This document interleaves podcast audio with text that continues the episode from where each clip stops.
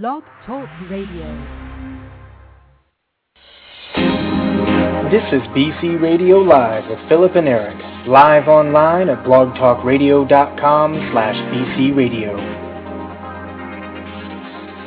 Aloha! Tonight on BC Radio Live, we are going to chat with Bill Seasire, author of From Siberia to America, a story of survival and success. We are also going to chat with Wolfson, the author of Founding States, Politics, Providence, and the Birth of Civil Freedom in America, and editor-in-chief of the And we'll spend some time with Gary Marcus, the author of The Haphazard Construction of the Mind.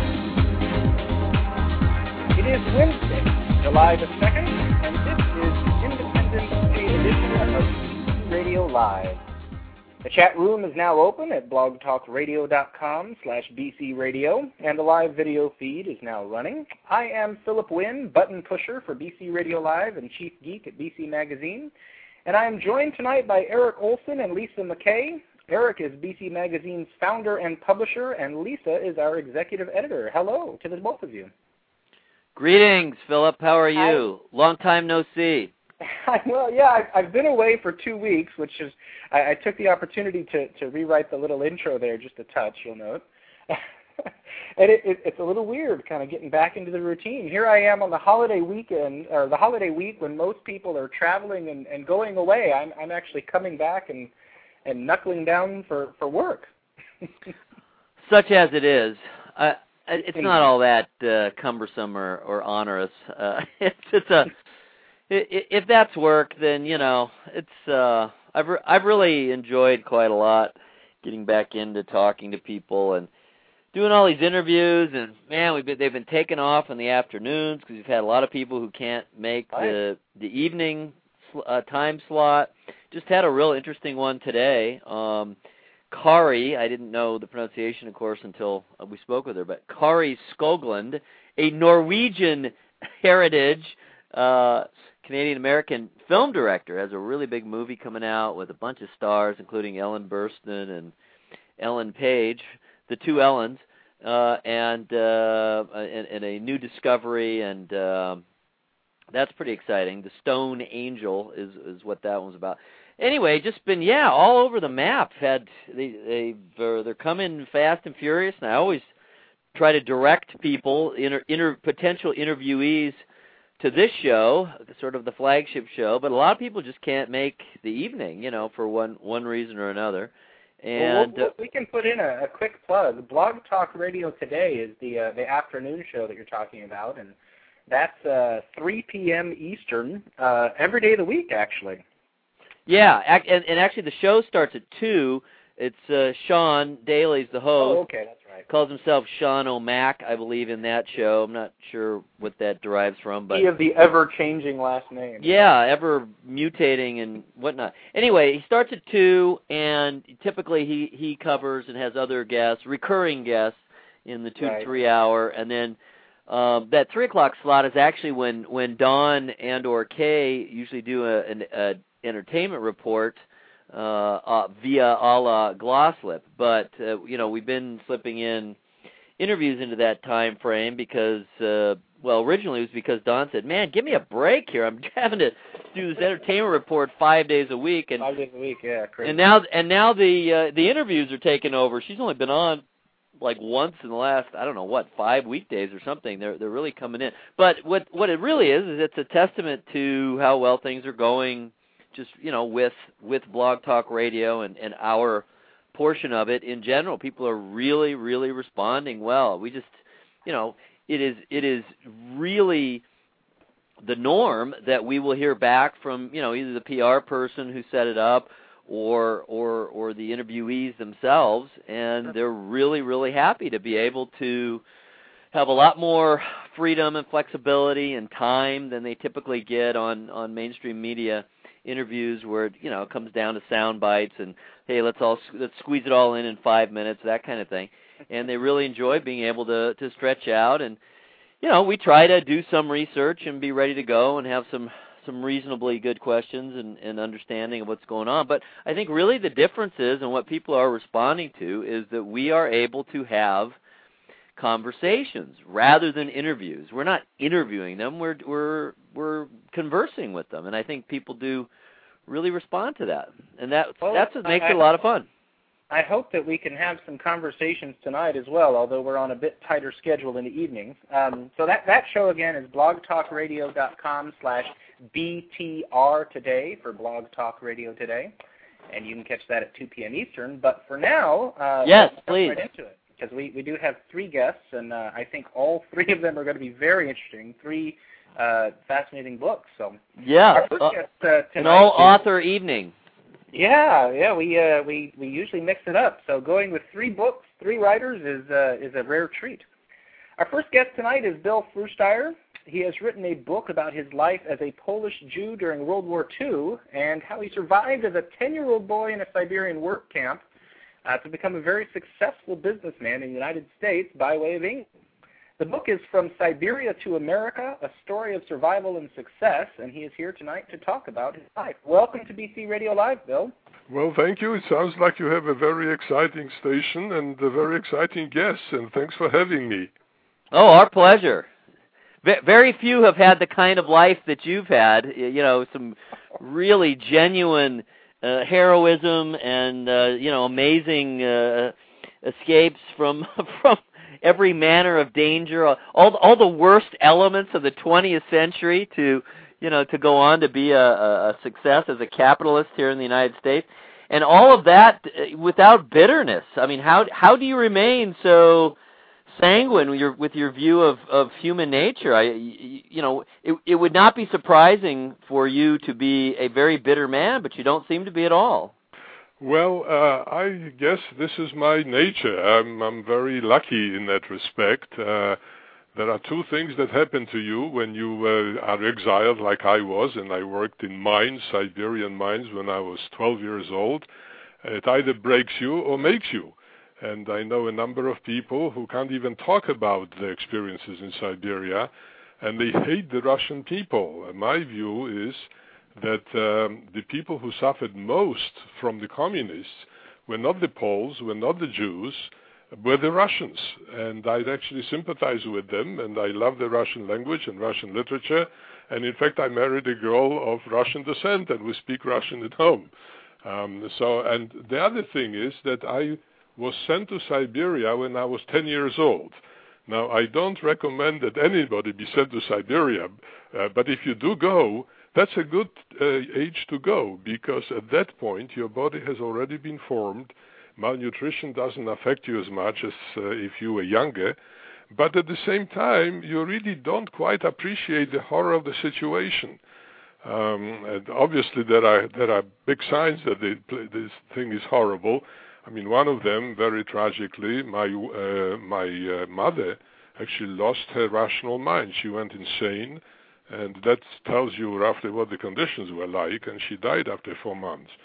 But I was very, very fortunate to have a remarkable father who shielded me from all these, uh, from from many of these problems. Who somehow or other managed to teach me how to pro- how to uh, provide food, how to from the forest, and how to steal in, in communist Russia, your listeners may not know that, um, everybody used to steal because if you didn't steal, you didn't survive. Uh, so it was a question of, of fighting the, the Russian, the communist authorities, and I somehow managed, hopefully, to emerge stronger. Uh, I don't mean physically, but if it doesn't break you, as I said before, you sort of have this feeling, boy, if I survive Siberia, I can survive just about anything and I was hungry and I had nothing whatsoever.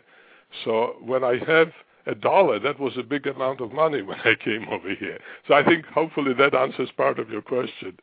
Yeah, it it does. It's still remarkable that, you know, I, I guess it is just a, a a function of your of of your your personal makeup and uh yeah I just just from um uh skimming through the book, and and I, I certainly do want to take the time to to read it carefully. But I did pick through it. It sounds like your father. I mean, not only being uh, you know, taking care of you and looking after you and teaching you, but he was also kind of a leader of that of the community that you were in as well.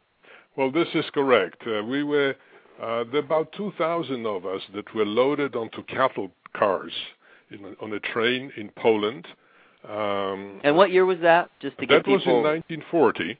Okay. In other words, just to to back up a little bit, uh, the Germans, of course, invaded Poland in 1st of September in 1939. That's when the World War II started, not with Pearl Harbor. We managed to escape from them to eastern Poland, and of course that was occupied by the communists, or they said liberated by the communists. Um, we were then labeled, it's too long a story to tell in the limited time, but then we were labeled uh, socially dangerous elements.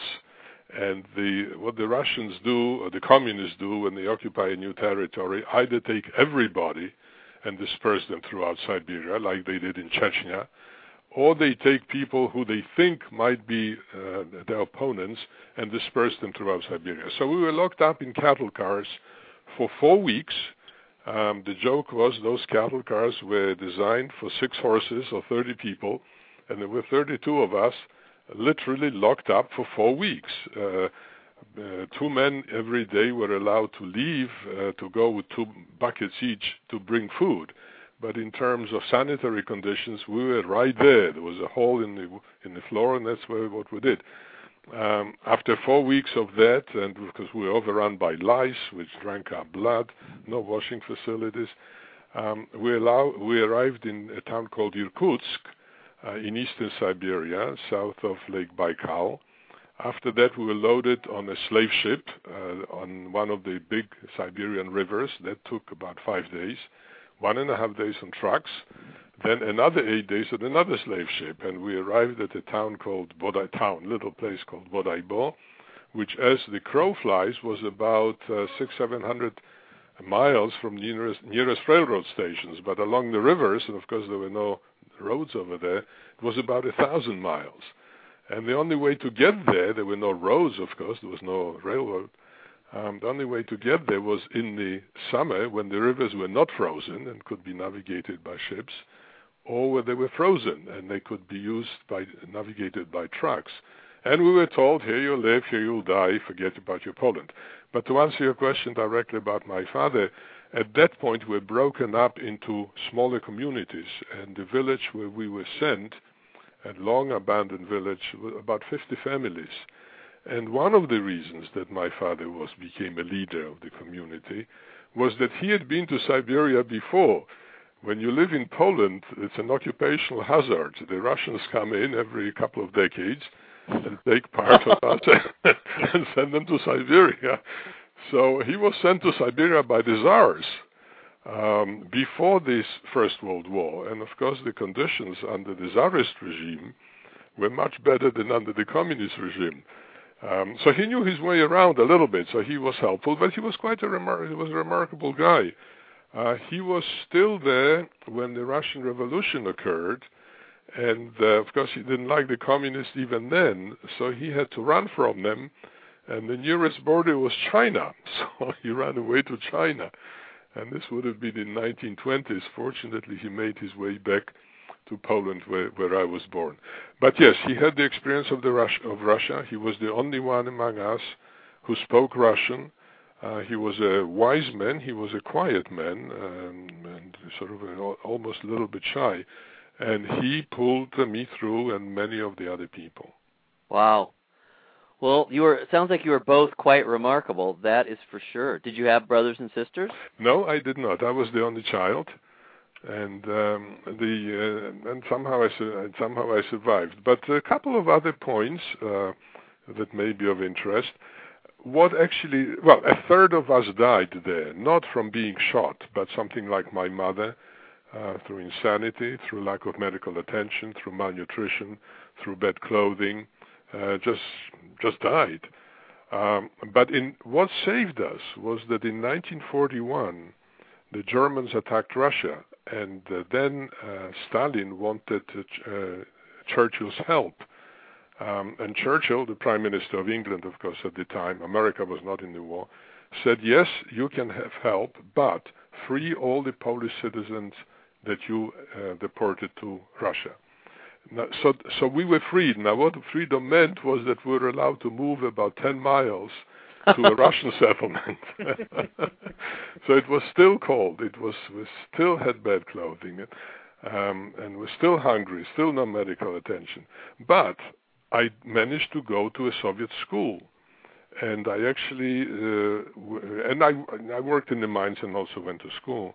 And the remarkable thing about it is that the schools were excellent even in that remote part of Siberia, as I said, a thousand miles from the nearest railroad stations, we had very good teachers.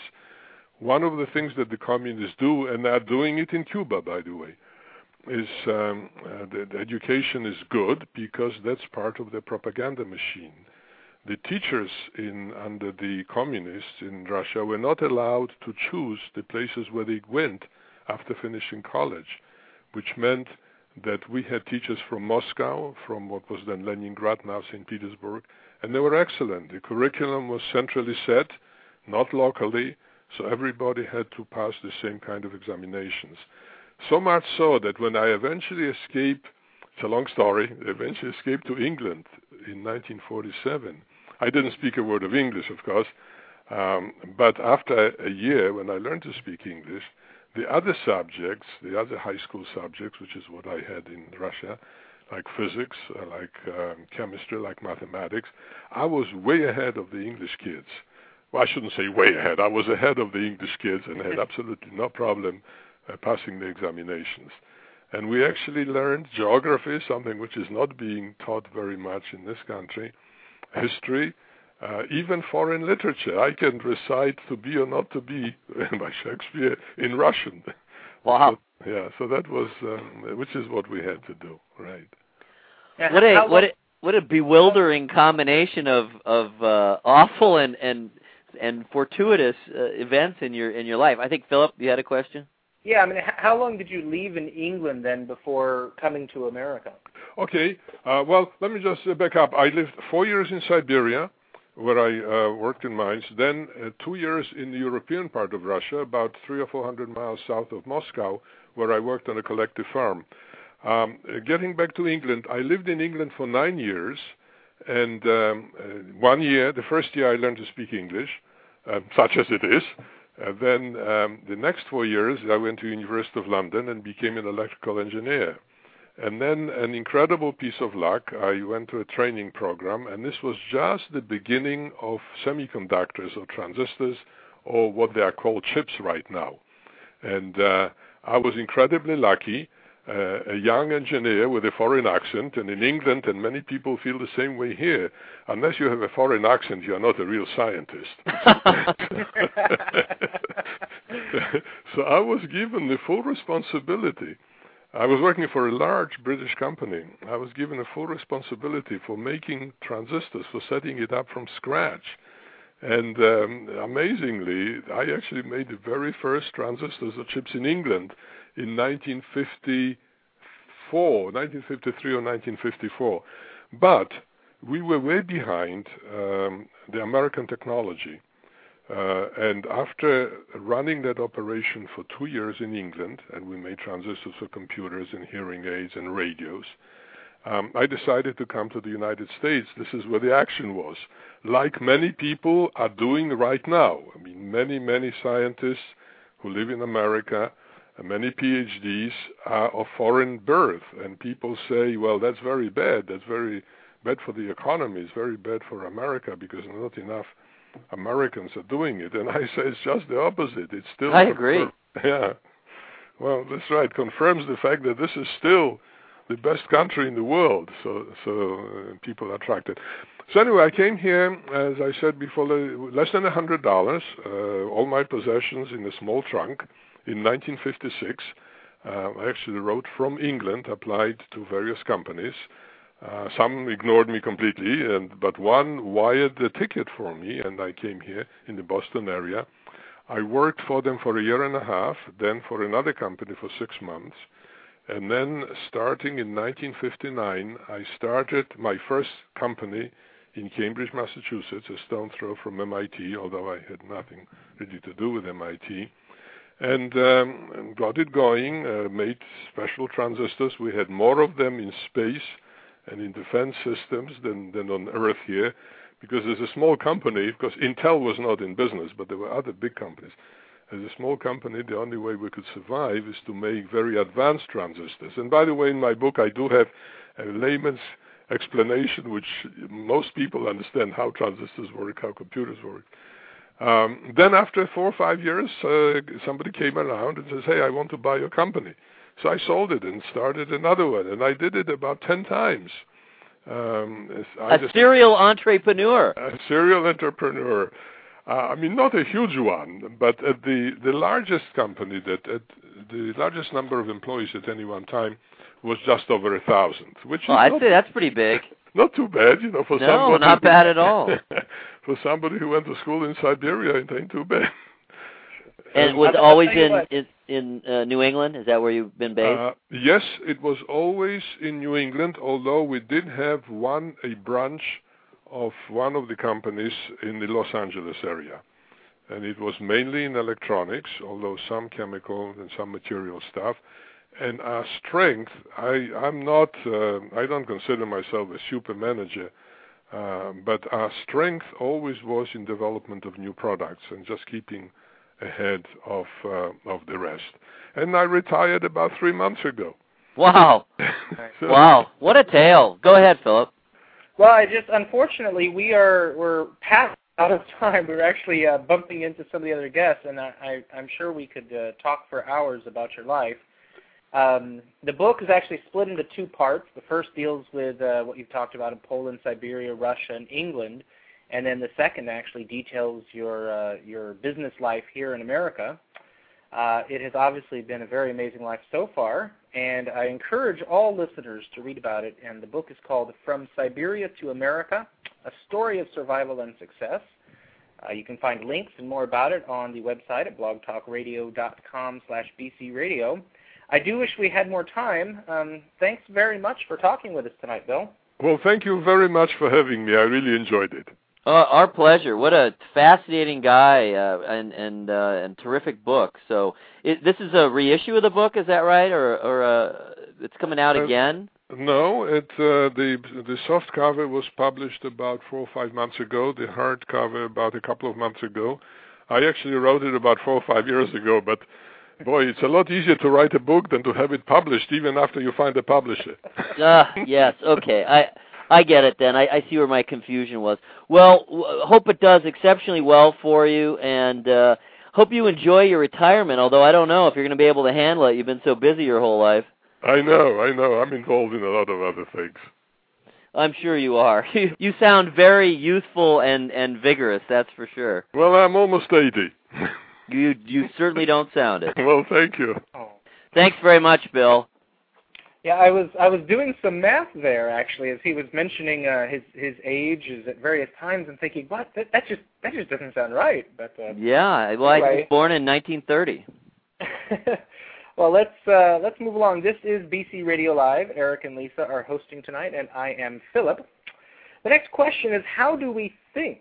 Are our brains well-organized, hyper-efficient supercomputers, or a mishmash of synapses held together by cerebral duct tape? In his book, Kluge, The Haphazard Construction of the Human Mind, Gary Marcus makes the case for that haphazard construction, and he's here to talk with us about it tonight. Gary Marcus is a professor of psychology at NYU, and his website is garymarcus.com. Welcome to BC Radio Live, Gary. Thanks very much for having me. Hello, Gary. Eric Olson here. How are you? I'm doing well. I uh, I came across actually a review of your book in Seed magazine, to which I subscribe, and was immediately fascinated. And unfortunately, I, I've not yet had a chance to uh, get all the way through your book, but it is captivating. Um, your your case for mental disorganization is based. It seems to be based in large part on memory. It's the, it's the foundation of of your your uh, viewpoint. What is it about memory that leads you to believe our brains are haphazardly constructed? Well, I think memory is a sort of central mistake that evolution made in putting together the human mind. So, um, memory has been around for a long time, for hundreds of millions of years, and it mostly adapted before we were on the scene to getting bits of information very quickly, but not necessarily specific bits of information. It was um, evolved to help an animal know is there more food up the mountain or down the mountain, sort of general mm-hmm. tendencies. And modern humans need to know a lot of specific bits of information, like where did you put your keys, or um, in eyewitness testimony, who was it that you uh, think you saw commit the crime. And we're not very good at specific information. We don't remember where we put our keys. We don't remember um, where we parked our car. Um, my favorite example in the book is that 6% of all skydiving fatalities are from people that simply forgot to pull the ripcord. And now, how do they know that exactly? Um, it's it's a process of deduction. Um, um, so not not interviewing the. Now, wait, uh, wait a minute. The deceased. no, you can't interview the deceased, unfortunately, to get those data. Um, I think um, you know you calculate what what proportion died with equipment failure. So I mean, you can tell if the the parachute was in working order. There are some people that didn't take a parachute at all. We assume those are suicides, and you calculate the rest. So I would. Well, that makes there sense. You go. Dropzone.com, I think, has some of the data on that. Oh, yeah. You you also you have some other examples of uh, ways our brains let us down. One that I thought was intriguing was was our apparent inability to control our our eating habits. We make these decisions in the uh, the general or the abstract, and then very specifically, boy, those those little donuts they just look so good. That's right. The donuts, or you know, depending on your proclivity, the cigarettes, or the you know, the seventh shot of whiskey, or whatever it might be. Um, I, I think of human beings as the only species that can really feel chagrin. We're like smart enough to make long-term plans. You know, I want to stop smoking. I want to study harder.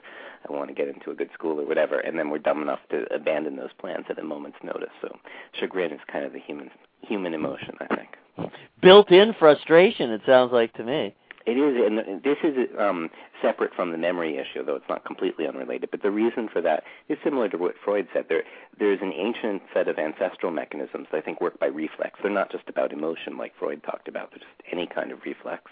And on the other hand, we have modern systems that can make long-term plans and, and, and make sort of abstract goals, and they don't communicate very well.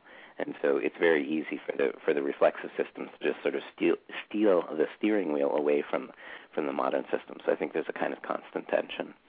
So while, while many species may experience frustration at things external to themselves, humans then are, are probably relatively unique in, in feeling frustration at our own, you know, our own uh, I think decisions, so. our own inabilities.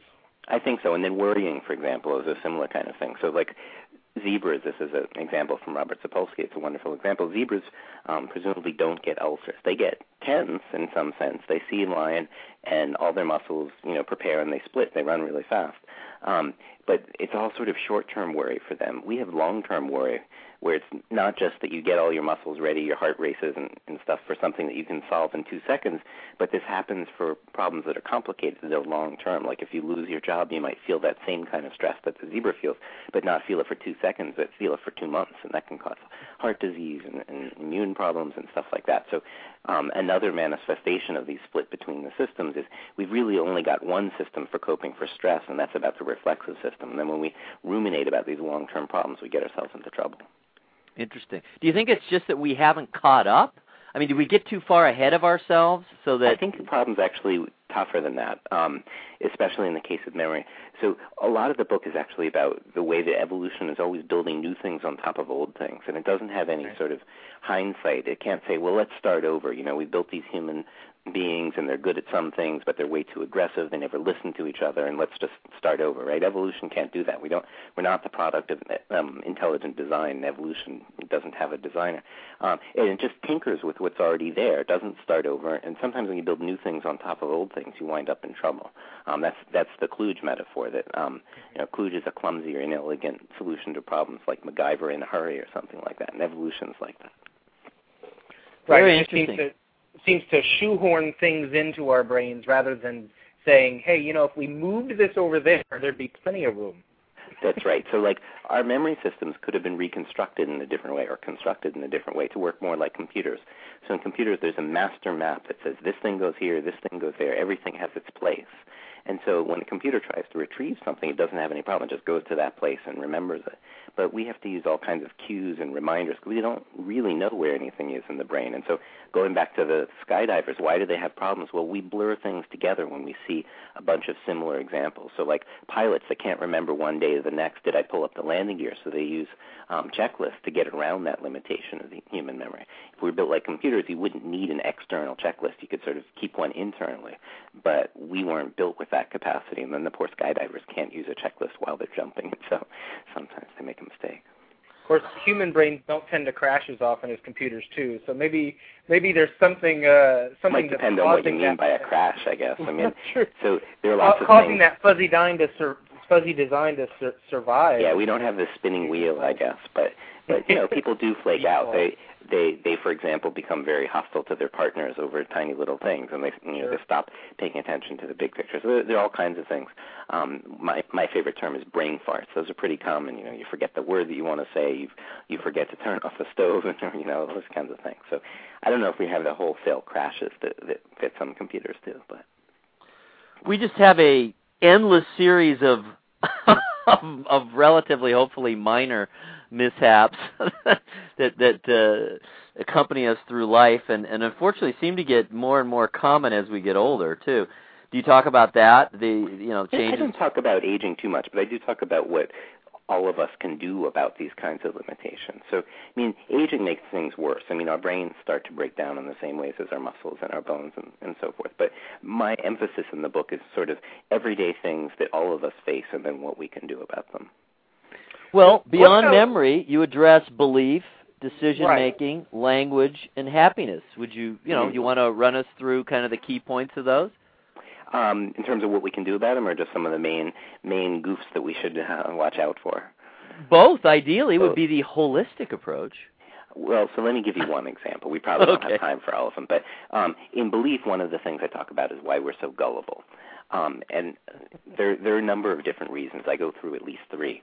Um, one is that I think belief evolved from perception. So when you look out into the world, you see something, you can trust that it's there.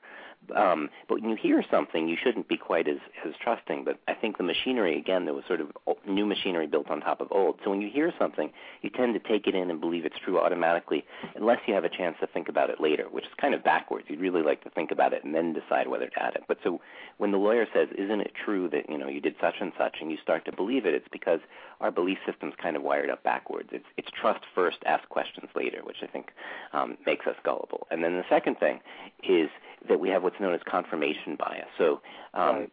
you notice something, you, you kind of believe that it's true, then you notice the evidence that's for that theory, you have a harder time remembering or noticing the evidence that goes against that theory. My favorite example of this, um, again in a sort of um, cynical sort of way, is um, the, the war in Iraq. Um, you know, obviously they told us there were weapons of mass destruction. We didn't find any. Um, in 2004, during the election, some people did polls, and something like 70% of Republican voters still thought there were weapons of mass destruction. There was no data to support that. Um, but you know, you could say, well, what were those little spots on the satellite diagram or something like that? So people notice the evidence for their own theories, and they have a really hard time noticing evidence for other theories. And then the third thing, the third way that evolution goofed there, is that it allows us to reason more or less um, intensely depending on how we feel something about uh, how we feel about something. We tend to reason more intensely about things we don't like. So if I'm a smoker and you tell me that smoking causes lung cancer, then I try to come up with excuses and say, well, I could get hit by a car anyway. Um, whereas if I'm non-smoker and I hear that, I say, oh yeah, I guess smoking's bad for you. Um, so we kind of engage our brains more against the things we don't like. And then upshot of all of these things is we're gullible. We hear things that we like, we accept them, and if we don't like them, we try harder. So you say. So I say, noticing only positive examples. You're a good student. Excellent, excellent. well, I mean, so I, I rather get the impression of reading through the book that our our brains are more strange than marvelous, but uh, they they still seem to somewhat impress me. I don't What know if it's more strange than marvelous. I mean, I think in.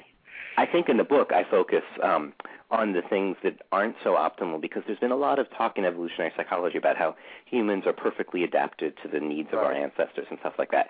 And so this is sort of a reaction against that. This is saying, well, there are lots of things that are good, like our visual systems are great. I mean, we can pick out, you know, like I'm in New York, I can see cars going by, I can identify them, um, you know, even they're a quarter mile away or whatever. Um, so our visual systems are very good at recognizing objects, but there are lots of things that aren't so good. So um, I try to emphasize those um, partly to to give a more realistic picture of evolution and say, hey, evolution doesn't really make things perfect; it just makes them good enough. So that's part of it. And then the other part is the only way we can do anything to improve ourselves as a species is if we admit the limitations that we have, if we recognize those limitations. So even though there are lots of things that are good, I'm not saying we should all throw ourselves in front of a train or something like that. Um, or go skydiving. Or go skydiving. I'm not recommending that. I mean, based on the structure of my memory, I would never ever go skydiving. Although it's the first time skydivers that that are okay. So you do it once, you're really focused. You're like, okay, I'm going to tell everybody this is really fun, even though I feel sick to my stomach, and I'll pull the ripcord, and that's it. And it's it's if you do it many times that you can fuse these things together, and there's no way in hell I would uh, allow myself that luxury. But um, now I've kludged and lost my own place in this complicated uh, disquisition. Well, I think we were talking about recognizing your limitations and. That's and right. So if you recognize your limitations, if you recognize the species limitations, then you can try to do things to help yourself. Um, and I end the book with some suggestions about um, the educational system and how we might uh, teach children about their own limitations, get people to recognize their biases, the problems with their memories, and stuff like that. I think that would be great. Well, Please tell us. Yeah, given that it's too late for most of us to be uh, to be educated as children, at least, what are some uh, some general words of advice you have for adults? I'll give you two examples. Um, okay. One is that it's a very easy thing to do if you just remind yourself a lot to pay attention to alternative hypotheses. So we human beings are endowed with something that, that someone cynically called make sense reasoning, as in you see an argument, you go, uh, makes sense to me, um, without really thinking about, well, would some other argument make sense?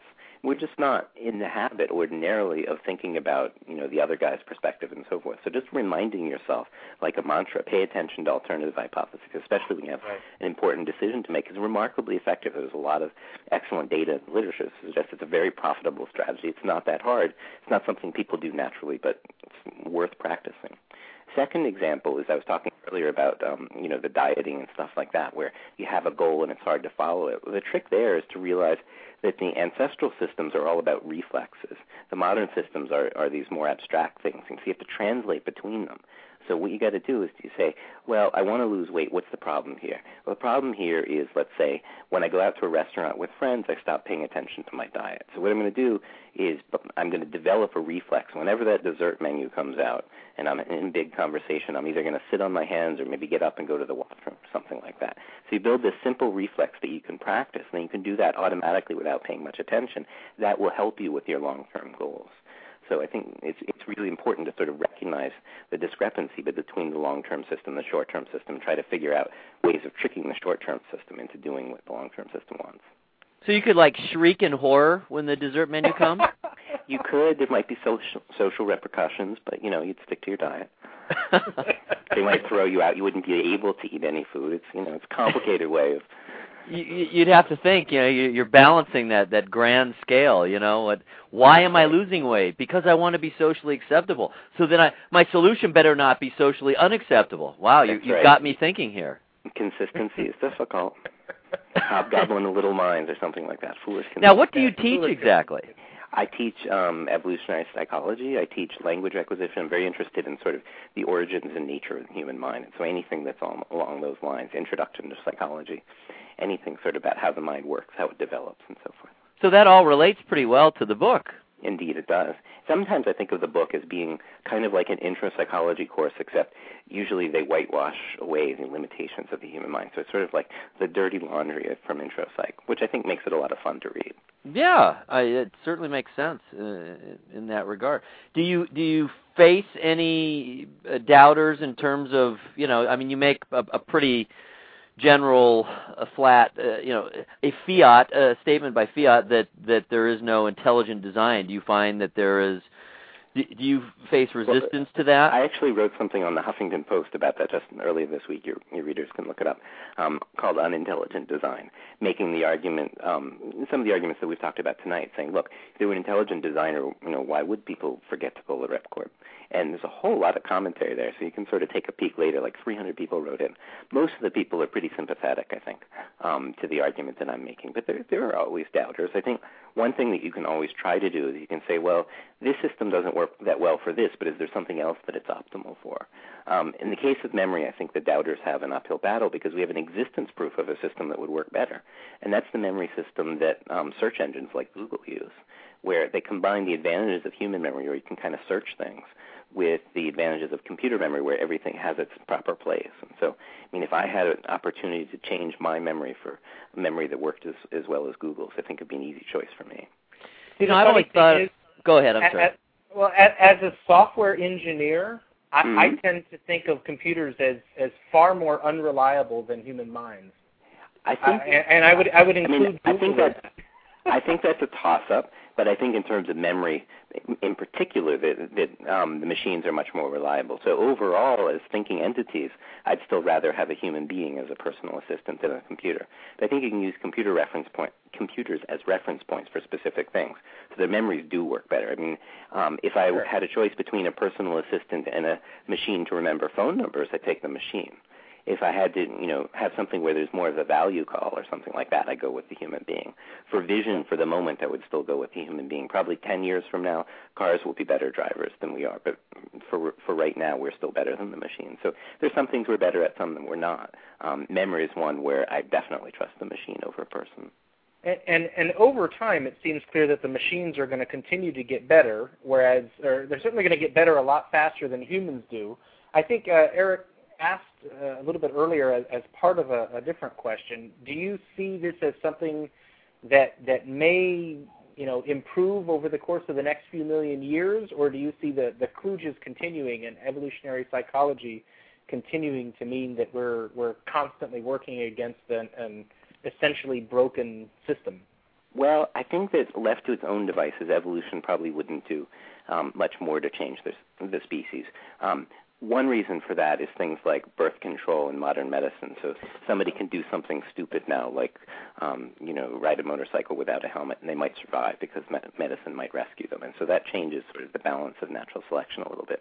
It's harder to win a Darwin Award than it used to be, in other words. Um, but but even putting that aside, the cases that I talk about in the book are mostly ones where you can think of something like evolutionary inertia. So evolution is so far in a particular direction that it's unlikely that on its own it would change things because evolution tends to take small steps, and you need to you would need to do things that are fairly dramatic to say reconstruct the whole memory system. So I don't think that evolution itself, natural selection itself, would necessarily change things. On the other hand, we're getting to know an awful lot about biology and software design and so forth, and so it's possible that in the not too distant future we're going to start building brain implants and we may um, alter genomes and stuff like that. I think a lot of that stuff's scary, but I think it might eventually happen, and so eventually um, we may you know remake the, species in, in more rational ways, but we'll have to see.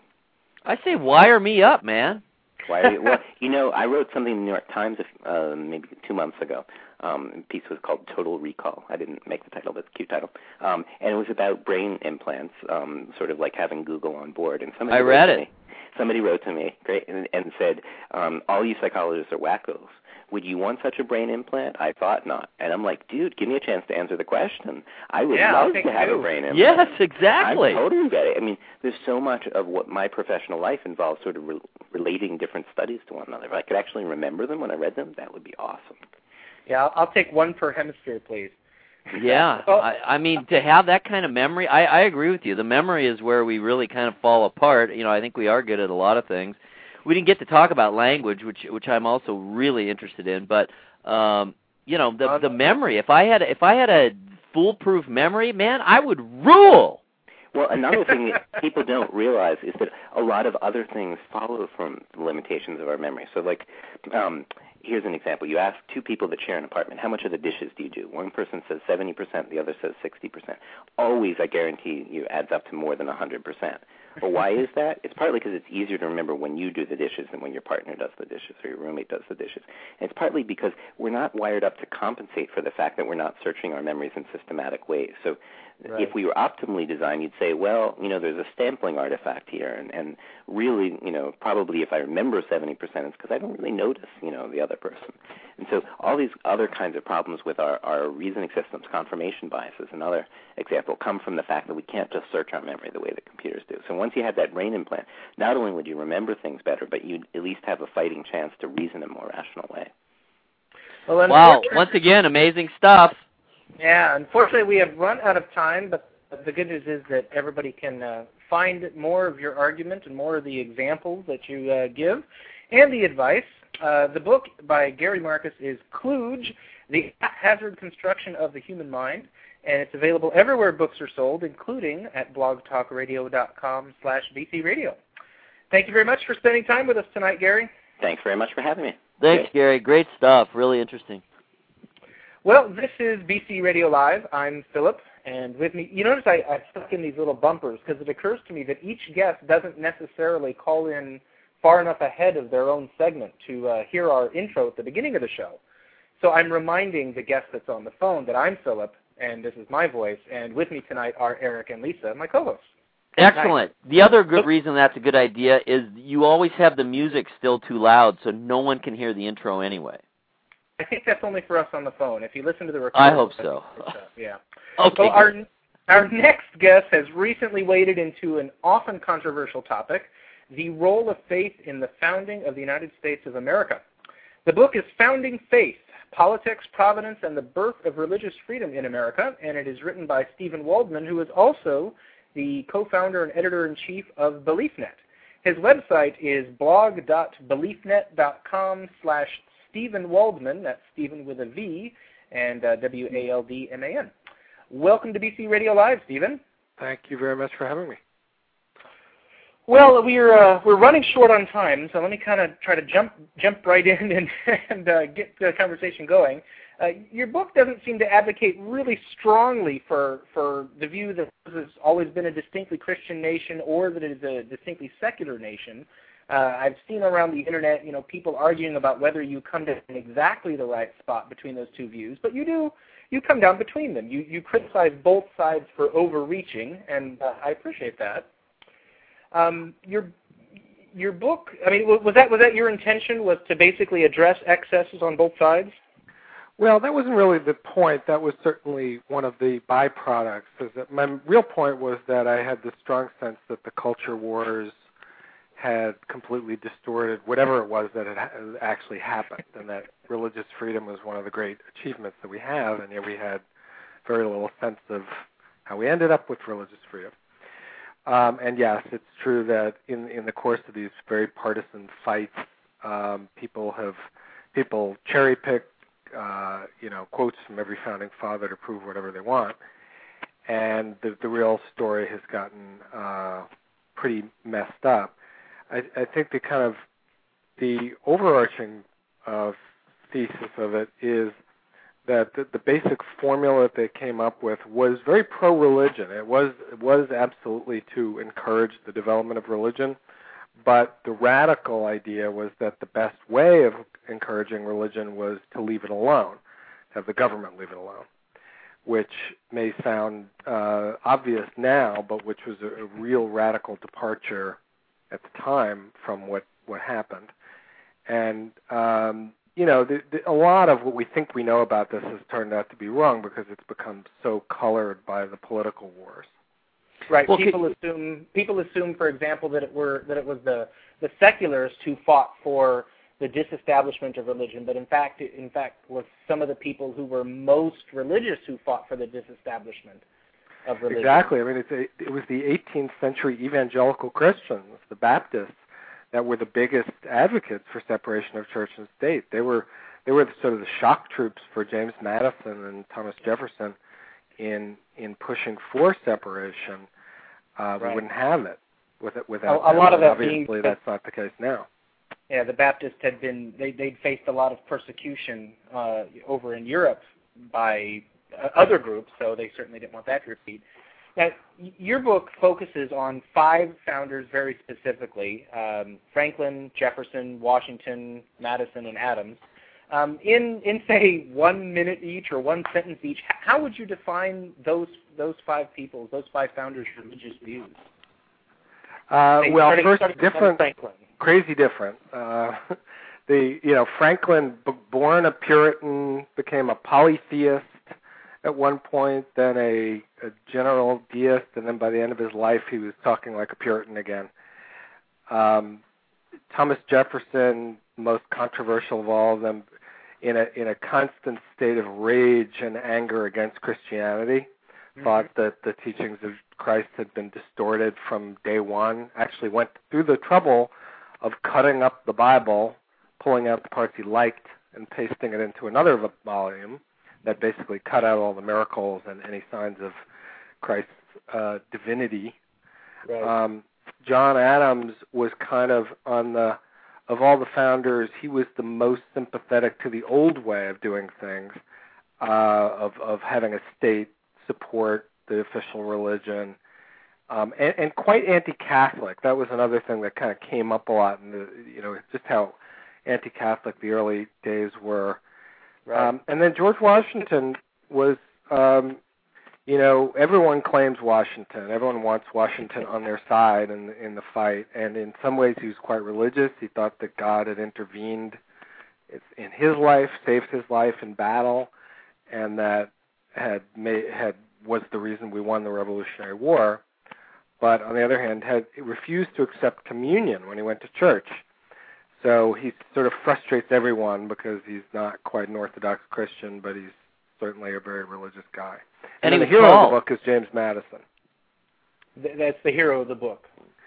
Yeah, who's is James Madison? Because he was this sort of zealot-like figure who kept popping up. Uh, he helped craft the Constitution. He wrote the Bill of Rights. He wrote the uh, key things in Virginia, and really was the one who kind of came up with the, the mo- most holistic notions of religious freedom in America, which is, as I said, that it's it's not a secular vision; it's a fairly religious vision, but as at a cultural level. But that the best way to achieve that was by getting the government as far away from it as possible. Now, how, how do you think Madison, especially, but, but how do you think the founders in general would react if they saw the the current political cycle? I know that on your blog you're you've been talking a lot recently about uh, Senator Obama and his uh, political views with regards to faith and his his recent speeches.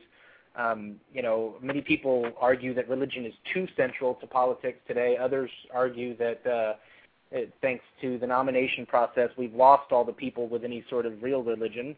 Um, and so I, I guess I'm wondering, ha- having studied these five founders, how do you think that that they would ve- that they would react to what we're seeing? Well, first they would probably disagree with each other, and so it's worth remembering that we, you know, we think of them as like a unitary block. And anytime anyone says the found the founding fathers believed blank, you know, you should watch your wallet because they there's no such thing as the founding fathers as a as a unitary block. So on the spectrum of things, I think Washington and Adams would probably be fine with with a lot of this religious rhetoric and faith-based initiative, and they tended to be more in favor of the kind of mingling between government and religion. And Madison and Jefferson would probably be pretty uncomfortable with it. Uh, and I, I imagine they would be particularly uncomfortable with the with the use of tax dollars, like in the faith-based program, Mm-hmm. um, to help religious programs. They just thought that nothing good would come of that. And and it was an important distinction they made. It wasn't just you know people say well they didn't want persecution, and that's true, but they had a more nuanced view, which was that they thought that even well-intentioned efforts to help religion would end up hurting it. Right. So And you think then- that comes from cynicism? Was there cynicism involved in that? Well, a little bit, yeah. Sort of cynicism about human nature, uh, or maybe realism about human nature. Um, Madison watched the persecution of the Baptists in Virginia because that's where he was from, and a lot of it happened right in his backyard. and he felt like if the government got in the business of sort of picking winners and losers um, among religions, one thing would lead to another, and you'd have to develop a police power to, you know, regulate the religions and assess them, and it was demeaning, you know. And this is sort of literally what happened in a lot of these states. Is that even in the states that were ostensibly tolerant, that said we will give rights to minority religions, the minority religions had to go through this demeaning bureaucratic process of applying to the majority religion for permission to preach. And so right. even in the cases where there was some element of tolerance, it was it was uh, led to this lack of equality that grated on them. What do you see as as something that we could do as a society now to improve the relationship or uh, limit more further limit the relationship between government and religion? Uh, I guess that's a good question. I think one thing to to keep in mind is that just because something is constitutional doesn't make it a good idea. You know, there's I, I tended to come down as I got more into this sort of thing on constitutional issues. I actually ended up agreeing more with conservatives and saying, yeah, probably the Constitution allows more of that than than I thought. But that that's not the end of the conversation. That there are a lot of things that you can do that that aren't a good idea, and by that I mean aren't a good idea for religion. You know, I always have this conversation with conservative friends who want prayer in school, and yet they think government messes everything up. So I said, well, let me get this straight. You know, you think government will mess up the healthcare system, and you think government will mess up the energy system, and you think government will mess up the economy, but you want government writing the prayers. You know, you really think that's going to go well? Yeah, I've Um, seen I've seen this play out actually. Uh, this may be out of left field, but homeschooling in California, I, I used to be involved in years ago with a group of Christian homeschoolers who would argue on the one side that the state ought to stay as far away from their the education of their children as possible, and argue on the other side that they wanted tax vouchers in order to educate their children. And, Right. and my question was always, so do you think those tax vouchers come with no strings, or you know, are you sure you want that government money? Because I'm pretty sure that at that point they're going to want to make sure that you know you're actually teaching math, history, English, etc. And uh, some of them may not be. Right, and that was, you know, what I, the the debate I would really love to see if we all had a time travel machine um, would be the a debate between the 18th century evangelicals and the 21st century evangelicals about all this stuff because they they came at it completely differently. And the 18th century evangelicals were big advocates of separation of church and state, and a lot of the 21st century evangelicals uh, first actually say that it's a myth that there even is supposed to be separation, and that in any event it's a bad idea. Right. I yeah. It, it, this is a pretty big subject, and I, it actually I think would be a, a lot of fun to talk with you about it at, at, at great length. But um, I'm interested, just moving real quickly, since as as always we're running out of time. When we have the better the guest, the less the time. Uh, about BeliefNet, I, I'm real interested in how did all that come about. Um, I mean, kind of what is what was the founding. Uh, you know, w- what were your founding father uh, uh, uh, strictures in setting that up? It's it's a fascinating place, and you've been going for quite some time, and it's very successful. Well, thank you. Uh, yeah, we launched in '99, and the initial idea was, uh, you know, like a lot of these ideas, sort of born of personal experience um, as well as an entrepreneurial idea. And the personal experience was just I was in, uh, I am in an interfaith marriage. We were raising, we had two little kids, and trying to figure out what to do with them, you know, how to raise them, both in a religious sense, but also just, you know, in this crazy world with cultural pollution all over the place. Um, what do you do? And so we were looking around and having trouble finding what we needed. And then, as a professional matter, I was national editor of U.S. News and World Report. I've been a news magazine journalist for most of my career. And I just had this very strong sense that the mainstream media was really not very good at covering religion, and saw that over and over again. And and just started to think that this new medium would be able to um, deal with that in some way. They would be able to either provide be a clearinghouse for information that people could get in an unbiased way, not affiliated with a religion or particular denomination, or would be a way for people to meet and connect with each other. And of course, like most web businesses, it evolved a lot as the technology changed, and also as we just started to see um, what people really wanted. Uh, so it's it's a bit different than it was when it launched, but we're we're the largest spirituality site on the web now. Oh yeah, I think you have been pretty much all along. Yeah, I mean it is a clearinghouse. I I go there quite a bit when I'm seeking more or less unbiased information or at least or at least information that states its bias at least, you know, because that's a step in the right direction. Right. And, a lot of the stuff we have is very is very opinionated, but it's it's transparently opinionated. Exactly. You know where it's coming from. So that's a big step in the right direction. Yeah, I think it's a terrific service. I I really do. It's it's interesting and uh um you know, it's a it's approached from a, a very uh open perspective. Uh you know, I mean you're you're respectful and open toward pretty much all religion without letting it get too crazy. I'm just yeah. going over here. I'm, Usually. yeah, I'm, I mean, I'm looking at the the what you cover, the faiths and practices, and and and and thinking how that has changed over time. You know, the list to a certain extent. But um yeah. Anyway, no, I, I think it's a terrific thing, and you really found, you know, you found a a hole that needed to be filled, and and you've done it uh, really well, obviously, or, or you wouldn't still be going. What nine years later? Yeah, yeah. Oh, thank you. I appreciate that. And well, it is it is time to wrap up. Unfortunately, uh, Steven Waldman is the co-founder and editor in chief at BeliefNet.com. His book is called Founding Faith: Politics, Providence, and the Birth of Religious Freedom in America. Uh, thanks for talking with us tonight, Steven. Thanks so much for having me. I appreciate it. Thanks, Steven. Really enjoyed it. Bye-bye. Well, thanks again to Bill Frusztajer, Gary Marcus, and Steven Waldman for talking with us tonight.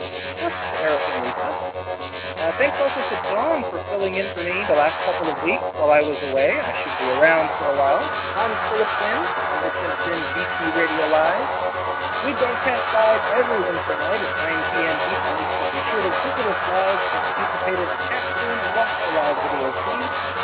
If you missed the live broadcast, audio archives are available online, or you can get the podcast at Video Live or visit Until next week, aloha!